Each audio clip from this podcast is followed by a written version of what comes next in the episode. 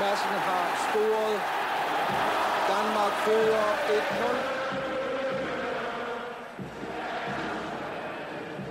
1-0. Stort set alle verdens bedste fodboldspillere nåede at spille i Københavns Idrætspark. Altså de spillere, der var store i Idrætsparkens levetid fra 1911 til 90. Det gik op for mig, da jeg skrev min bog om Idrætsparkens historie. Den hedder det samme som podcasten, nemlig Hvis tribunerne kunne tale. Du kan læse meget mere om bogen og købe den via mit forlags hjemmeside ansats.dk.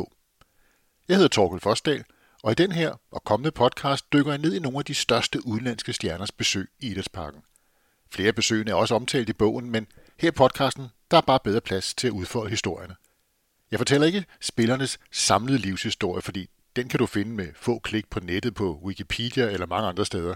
Jeg prøver, i øvrigt ligesom med bogen, at holde vinkelen på spillernes relationer til idrætsparken, og i dag skal det handle om en, der havde en 30-årig relation til idrætsparken, som aktiv fodboldspiller vel at mærke.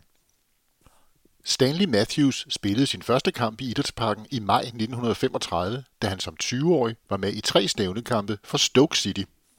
30 år senere stod han der igen, den 5. maj 1965, da stævnet markerede 20 år for befrielsen med en ny stævnekamp mod Stoke. Der havde den levende legende netop spillet afskedskamp for Stoke hjemme i England, men i en alder af 50 år gik han på banen i Idrætsparken og gav prøver på det, man allerede i 1935 kaldte for et vingspil af en anden verden. Her kommer historien om Stanley Matthews 10 kampe i Københavns Idrætspark med Stoke, Blackpool og det engelske landshold. Når ja, og et par oldboys-kampe, mens han stadig var aktiv seniorspiller. I used to play uh, with a little uh, tennis ball against the wall. And I think that's where I learned all the ball control. Han var som sagt 20 år gammel, da han første gang besøgte Idrætsparken i 1935. På det tidspunkt var han allerede et stort navn i England, hvor han debuterede for Stoke City som 17-årig i foråret 1932, mens klubben stadig lå i anden division. Næste sæson vandt de rækken og rykkede op i første division, men det unge stortalent spillede kun omkring halvdelen af kampe, for konkurrencen var hård. There was lots of competition in those days. There must have been in Stoke uh, over 44 professionals. And there used to be changes every week. Men snart etablerede han sig på Stokeholdet, og i september 1934 debuterede han på det engelske landshold. I foråret 35 rejste han og Stoke så til København efter den engelske sæsonafslutning for at spille tre kampe mod stævnet. Stævnekampene var hvert år en fast del af programmet i Idrætsparken, og de lå oftest i maj eller i starten af juni, når den engelske og skotske liga var færdig. Så tog flere holdene gerne på turné i Skandinavien. Stævne var jo den her sammenslutning af de største københavnerklubber dengang, KB, B93, AB Frem og B903. Og de stillede fælleshold til de her stævnekampe, der som regel trak masser af tilskuere. Det var Stokes første besøg i Danmark, og de ankom først den onsdag om morgenen, hvor de skulle spille om aftenen. I 30'erne rejste det britiske hold stadig herover med skib, og netop Stoke havde haft en hård rejse over Nordsøen. De var netop blevet nummer 10 i den engelske første division og kom i stærkeste opstilling. Der kom dog skuffende få tilskuere til den første kamp, kun ca. 5.000, men forårsværet var også koldt og blæsende. Stævnemandskabet var heller ikke specielt stærkt, og stod var måske ikke den mest kendte og attraktive modstander. Idrætsparken havde samme år fået udvidet kapaciteten med opførelsen af den såkaldte B93 langside. En tribune primært med ståpladser, som stod helt frem til ombygningen til parken i 1990-92. Og B93 langside navnet fik den, fordi den støttede op til B93's træningsbaner lige bagved. Første halvleg af Stoke-kampen var decideret kedelig og øvrigt også målløs, men halvdelen af Stoke-spillerne havde også kastet op på hele sejlturen over Nordsøen. Den unge Stanley Matthews lyste dog gevaldigt op, og han viste ifølge politikken et vingspil, som man ikke ser det mange gange i sin levetid. I think the secret was was change of pace. As soon as I flicked it, I was very quick. I used to practice uh, 20 sprints a day, not 20, not uh, uh, 50 yards, 15 yards, and six shots explode. It's no use being clever on the ball, and you slow off the mark. They'll catch you again. Men generelt skuffede englænderne, måske lige undtagen i hovedspillet.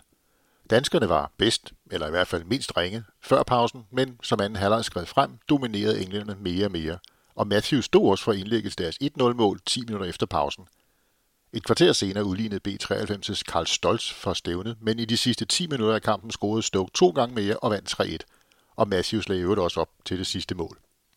Den næste kamp blev spillet bare to dage senere, og nu havde Stoke-spillerne genvundet alle kræfterne og vandt uden problemer 4-1. Igen kom der skuffende kun 4-5.000 tilskuere, men de måtte indrømme, at Stoke godt kunne spille seværdig fodbold. Sikker boldomgang, fine kombinationer i højt og hårdt tempo, og de kunne let have vundet større.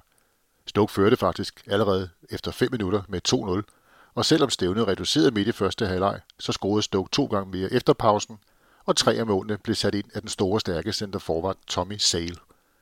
Stævnes mål blev jo scoret af en gæstespiller fra Hillerød, Erik Christensen, som sikkert fik et minde for livet den aften. Stoke præsenterede jo også en kinesisk spiller, Frank Su, hvilket var ret usædvanligt dengang og vagte en del opsigt i København. Igen leverede Matthews et fantastisk vingspil, altid i kontrol og balance med glidende lette bevægelser og et suverænt blik for spillet. Og så havde han bare en boldkontrol, som man sjældent havde set før. Yderligere to dage senere mødtes Stævnet og Stoke for tredje gang, og selvom Stævnet ikke stillede med de samme hver gang, så virkede danskerne denne gang trætte og uoplagte. Stoke styrede igen spillet fra start til slut og var en klasse over danskerne. Matthews var som højreving oftest i oplæggerens rolle, men han hættede 3-1-målet ind kort efter pausen. Og selvom den danske målmand, B93's Svend Jensen, havde hånd på bolden, så kunne han ikke forhindre den i at gå ind. Det var jo et tæt på 4-1, da samme Svend Jensen gik helt galt af et skruet indlæg og kom til at hætte bolden på stolpen, hvorfra mange mente, at den faktisk gik over stregen. Stoke-forvarden Tommy Sale vendte sig også om at løbe tilbage mod midten i den tro, der var mål. Og den danske højreback Ejner Andersen resignerede også og tog bolden med hånden og sparkede den op mod midten. Men til trods for tilskuernes brølen, så så dommer Ejner Ulrik dog ingenting, og spillet fortsatte, som om intet var hent. Det blev altså ved 3-1, og med på stokholdet var, udover Matthews, også en erfaren, men efterhånden lidt tung og langsom højreback, anfører Bob McGrory. I en alder af 43 år sang hans aktive karriere på sidste vers, og han blev i stedet ny manager i Stoke efter den her sæson, i stedet for Tom Mather, der overtog jobbet i Newcastle.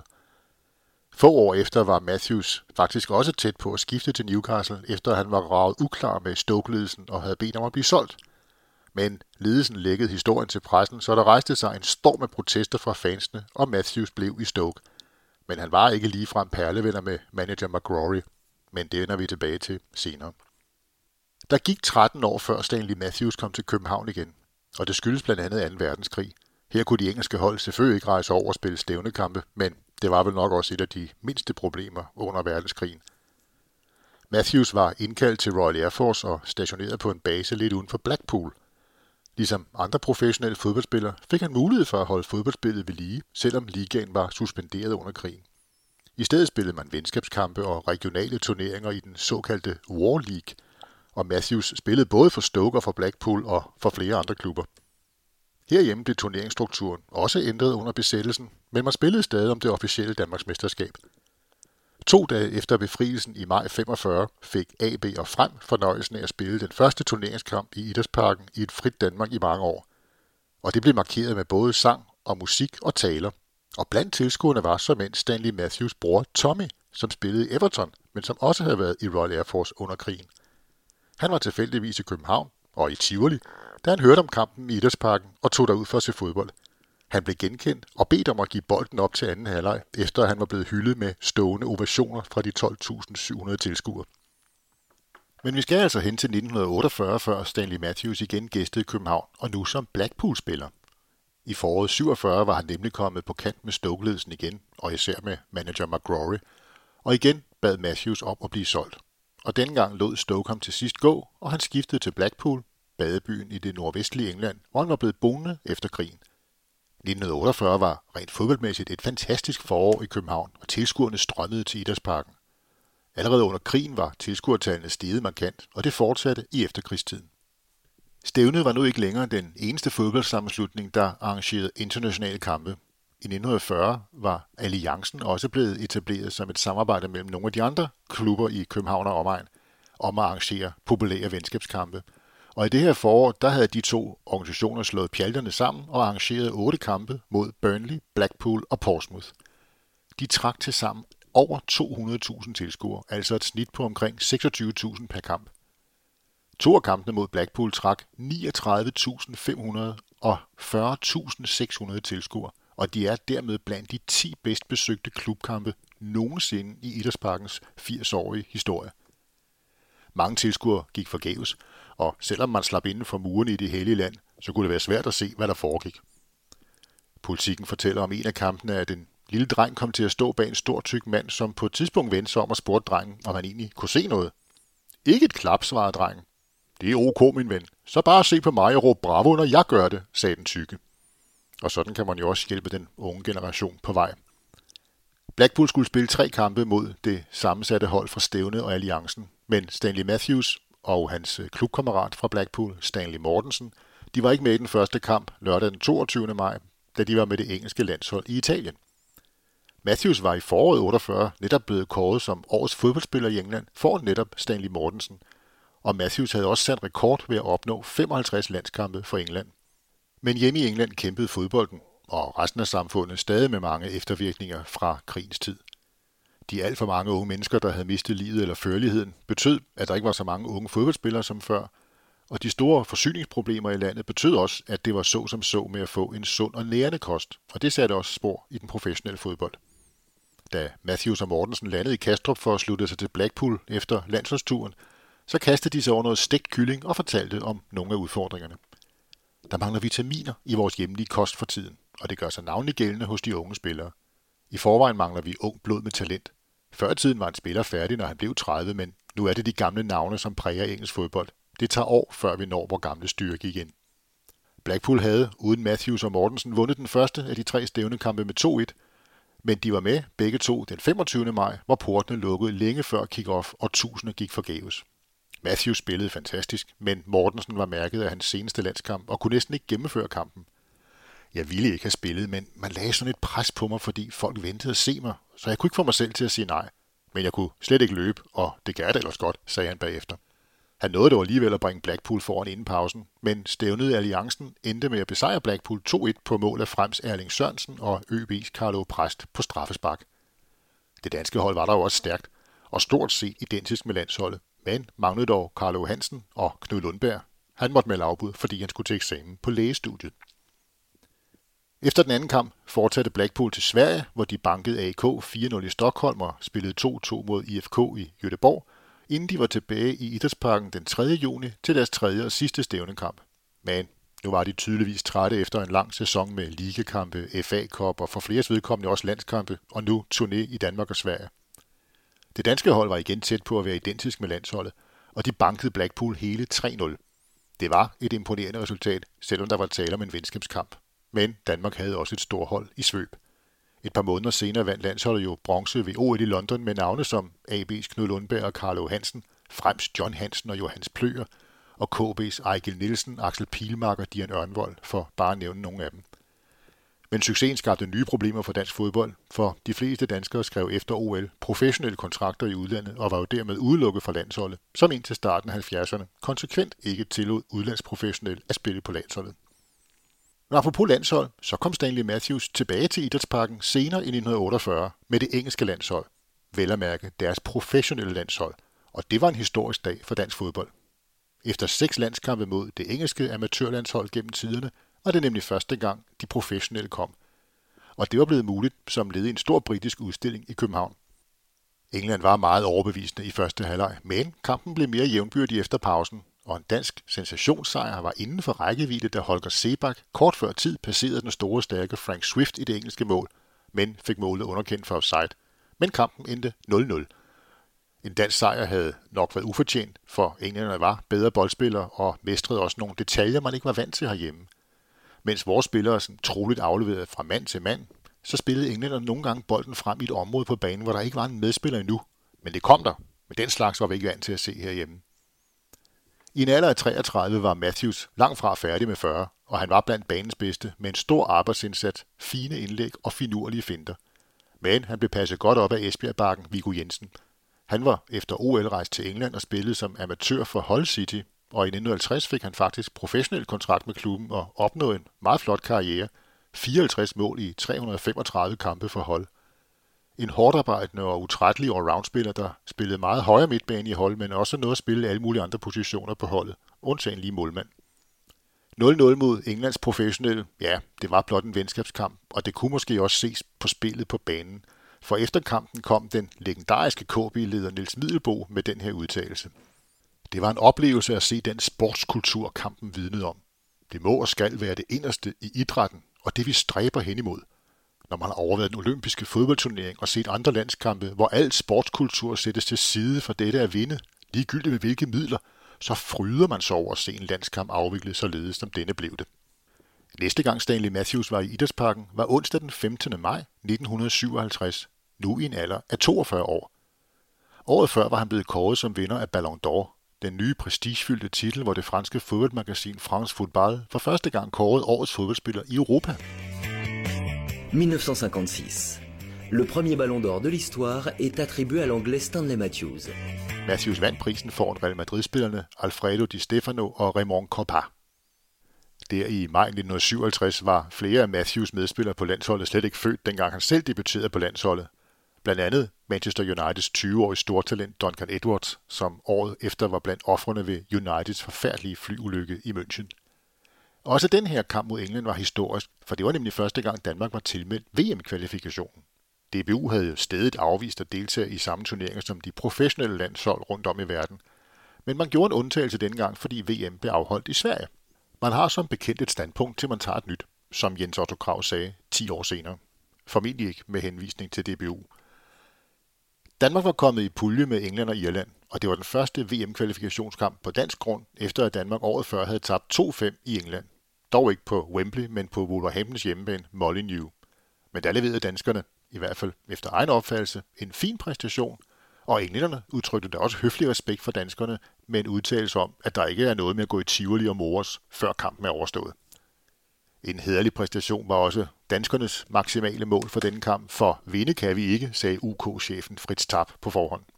Og UK, det står ikke for United Kingdom, men for den udtalelseskomité, som stadig udtog det danske landshold. England var stadig blandt nogle af verdens stærkeste nationer, selvom de havde tabt terræn i efterkrigstiden, ikke mindst efter et forsmedeligt nederlag til Ungarn hjemme på Wembley, der for alvor rystede den engelske fodboldverden i sin grundvold og tvang dem til at indse, at fodbolden trods alt havde udviklet sig uden for de britiske øer, selvom det var svært for dem at tro. Fløjene, Stanley Matthews og Prestons Tom Finney var til sammen 76 år gamle, men stadig teknisk stærke, selvom de måske var lidt længere om at slippe bolden – Matthews havde været lidt væk fra landsholdet, så rekorden for flest spillede landskampe var blevet overtaget af Wolverhampton centerhafen Billy Wright, som denne aften i København spillede landskamp nummer 85, og han nåede til sidst op på i alt 105 landskampe. Matthews var til gengæld den ældste engelske landsholdsspiller nogensinde, 42 år og 102 dage, og han spillede kun sin landskamp nummer 54, og det blev hans sidste, så også det blev Københavns Idrætspark vidner til. Det danske hold var ikke synderligt stærkt. Først i de kommende år begyndte man at få et stærkt hold igen, som kulminerede med OL-sølv i Rom i 1960. Men det er en anden historie. Opgaven med at passe på Matthews var denne gang overladt til AB's sortkrøllede venstreback Werner Eriksen, som var i gang med en flot ubrudt stime af landskampe. Men året efter kom han desværre ud for en alvorlig trafikulykke i juledagen og fik kranieblod. Han kæmpede sig dog flot tilbage på AB's hold og fik også nogle B-landskampe, men han mistede den ellers sikre bakplads på det hold, der kom med til OL i Rom. Denne aften havde han dog godt fat i Stanley Matthews, og som den engelske fodboldjournalist Harold Palmer skrev bagefter, i dag var Matthews virkelig 42 år. Jo, man vidste godt, at hans tid var ved at rende ud på landsholdet. Denne onsdag aften i maj begyndte landskampen kl. 18.30, for danskerne ville gerne undgå at spille i elektrisk lys, som ellers var blevet installeret i Idrætsparken et par år før, i forlængelse af, at man også fik den nye hovedtribune i efteråret 1955. Men mange anså stadig elektrisk lys for en nødløsning, eller måske snarere en nødbelysning. Interessen for kampen var pæn, men sært nok ikke overvældende. Der kom 35.000 tilskuere, og det var kun det samme som en måned senere til en venskabskamp mod Bulgarien. Men det var måske, fordi Englandskampen lå onsdag kl. 18.30, mens Bulgarienkampen lå på det mere normale tidspunkt søndag eftermiddag 13.30. Og for sammenligningens skyld, da der senere på året var svenske kamp, så var der fuldt hus med over 50.000 tilskuere. England vandt kampen 4-1, men de danske aviser svømmede alligevel over med ros til danskerne. De kom nemlig foran midt i første halvleg ved debutanten John Jensen, der sammen med Erik Jensen udgjorde et brødrepar fra AGF på landsholdet. Selvom England udlignede minuttet efter, så holdt danskerne faktisk stand til, at der var spillet en time af kampen, men så ramte uheldet de tabre amatører. John Jensen havde netop brændt en friløber ved at loppe bolden over både målmanden og overliggeren, da Esbjergs Ove Hansen blev ramt voldsomt hårdt på skinnebenet og måtte lægge sig uden for banen, og det benyttede englænderne sig af til at score to gange. højst usportsligt. Kan vide, hvad Niels Middelbo ville have sagt til det. Der skete til synligheden det, at Jensens holdkammerater slet ikke opdagede, at han var lå uden for banen, og han tænkte ikke selv på at give dem besked, for han troede, at hans ben var brækket, hvilket det heldigvis ikke var. Mod slutningen scorede englænderne endnu en gang, så sejrscifrene blev 4-1. To af målene blev sat ind af Manchester United-forvarden Tommy Taylor, der ligesom Duncan Edwards mistede livet ved flyulykken i München lidt over fire måneder senere. Som sagt spillede Stanley Matthews sin sidste landskamp i Idrætsparken i 1957, men han var langt fra færdig med topfodbold, og heller ikke med Idrætsparken. I efteråret 1961 skiftede han fra Blackpool tilbage til barndomsklubben Stoke, som nu lå i anden division, og sæsonen efter var han med til at spille dem op i første division, og han blev for anden gang i karrieren kåret til årets spiller i England. Den 17. september 1963 gæsteoptrådte han for Danmarks Oldboys landshold i Idrætsparken i en kamp mod Sveriges Oldboys. Begge hold havde mange spillere med fra 48 sæsonen, hvor Sverige vandt OL-guld og Danmark vandt bronze. De gamle drenge spillede forkamp til en kamp mellem Alliancen og Eintracht Braunschweig. Dagen før havde Matthews også henrykket publikum i Aalborg ved en tilsvarende venskabskamp, og i Idrætsparken kom der hele 25.100 tilskuere. Og det var faktisk usædvanligt i 1963, hvor tilskuertallene langsomt men sikkert var begyndt at falde igen efter de glade dage i efterkrigstiden. Men det var måske ikke kun Stanley Matthews, der var trækplaster, fordi angiveligt sagde han først ja til at spille kampen dagen før.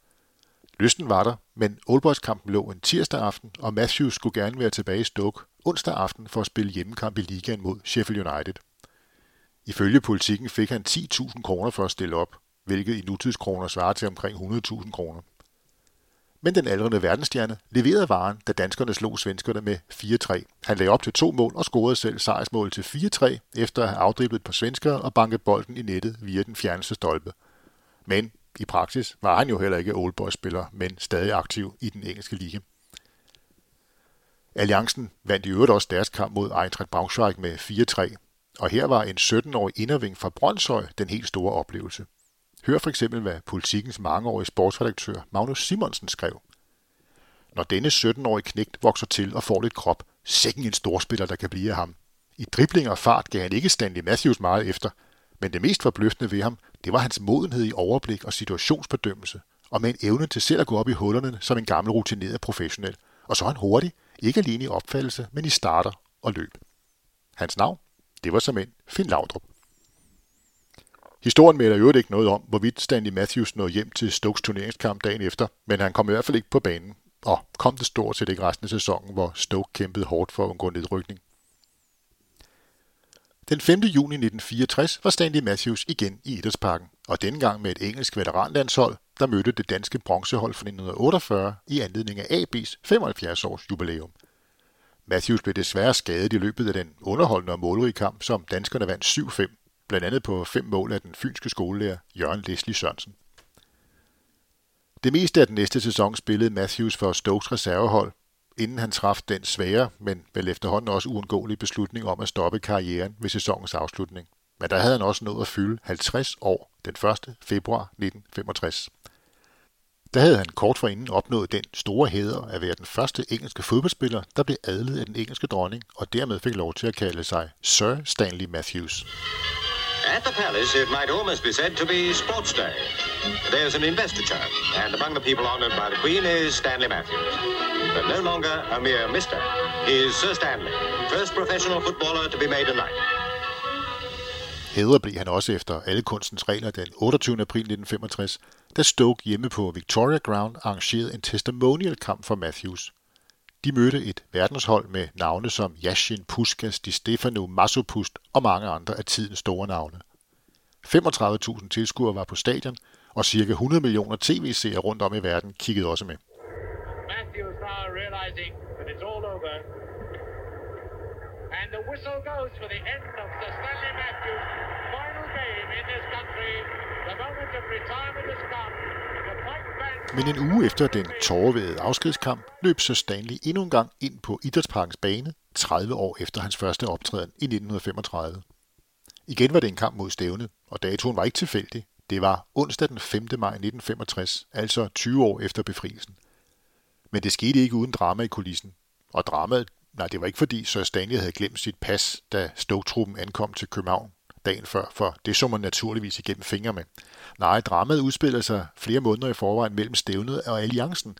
De ville nemlig begge to spille i Idrætsparken om aftenen den 4. maj, altså præcis 20 år efter, at befrielsesbudskabet lød i æderen. Så allerede lang tid i forvejen gik stævnet i pressen og beklagede sig over, at alliancen havde reserveret den 4. maj, uden at have en aftale på plads med en modstander, for det mente de ikke, man kunne ifølge gældende praksis. Idrætsparkens arkiver, som jeg har haft adgang til, de afslører dog, at Alliancen allerede den 4. januar 1965 kontaktede Idrætsparken og bad dem om at reservere datoen, mens stævnet først henvendte sig et par uger senere. Så Idrætsparken gav Alliancen medhold. Deres kamp, altså Alliancens, markerede også 20 år for, at de selv blev etableret i foråret 1940, og de spillede så om 4. maj om aftenen mod et udvalgt hold med alle de danske udlandsprofessionelle i skotsk fodbold, som optrådte under navnet Vikingerne. Men heldigvis for stævnet kunne Stoke også godt spille den 5. maj, inden de skulle videre på en turné til Sverige, Sovjetunionen og Finland. Kampen mellem stævnet og Stoke endte 4-1 til englænderne, og Stanley Matthews spillede kun første halvleg, der sluttede 1-1. Men trods sin høje alder bevægede han sig stadig let og elegant rundt på banen, og afleveringerne og indlæggene sad stadig med stor præcision, selvom han måske ikke lige havde samme fart i benene som i ungdommens vor. Fair nok. Der kom 10.200 tilskuere, hvilket var 3.000 flere end stævnet havde forventet på en kølig forårsaften i København, og det gav dog et overskud på ca. 7.000 kroner. Som nævnt fortsatte Stoke bagefter til Sovjet og sluttede sommerturnéen med kampe i Sverige og Finland, så kampen i Idrætsparken var nok ikke så Stanleys sidste. Faktisk spillede han en veteranlandskamp for England mod Brasilien så sent som i 1985, da han var 70 år gammel. Desværre fik han i den kamp en knæskade, som han i sin selvbiografi beskrev som en skade, der satte en alt for tidlig stopper for en lovende karriere. Men faktisk udtalte han allerede i 1965, at han egentlig synes, det var for tidligt at stoppe, og det gentog han mange gange senere i forskellige interviews, at han måske godt kunne have fortsat et par år mere, men at han alligevel synes, at 50 det var en meget god alder at trække sig tilbage i. But after all this, were there any regrets? Yeah, the only thing I regretted, I, I finished when I was 50. I, you know, I could have gone on two years, but I thought, I thought 50 was a good, a good, you know, year like to finish. But I could have gone on another two years. That was a terrible mistake. I always regret that. I knew I could do it. Dermed slutter jeg historien om en af de største udenlandske fodboldspillere i det 20. århundrede, og hans mange besøg i Københavns Idrætspark gennem 30 år. Stanley Matthews, født den 1. februar 1915, blev 85 år og døde den 23. februar 2000. Du kan som sagt finde meget mere om hans liv og levnet på nettet og i flere interviews på YouTube, hvorfra jeg også har lånt lydklip. På min hjemmeside ansats.dk kan du finde en blog i afsnittet, der hedder Om bogen, og her linker jeg til nogle af de her klip, og også til den kamp, som Matthews måske er allermest berømt for, nemlig da han i tredje forsøg vandt den engelske FA Cup-finale i 1953, da Blackpool slog Bolton 4-3. Tak fordi du lyttede med, og på genhør.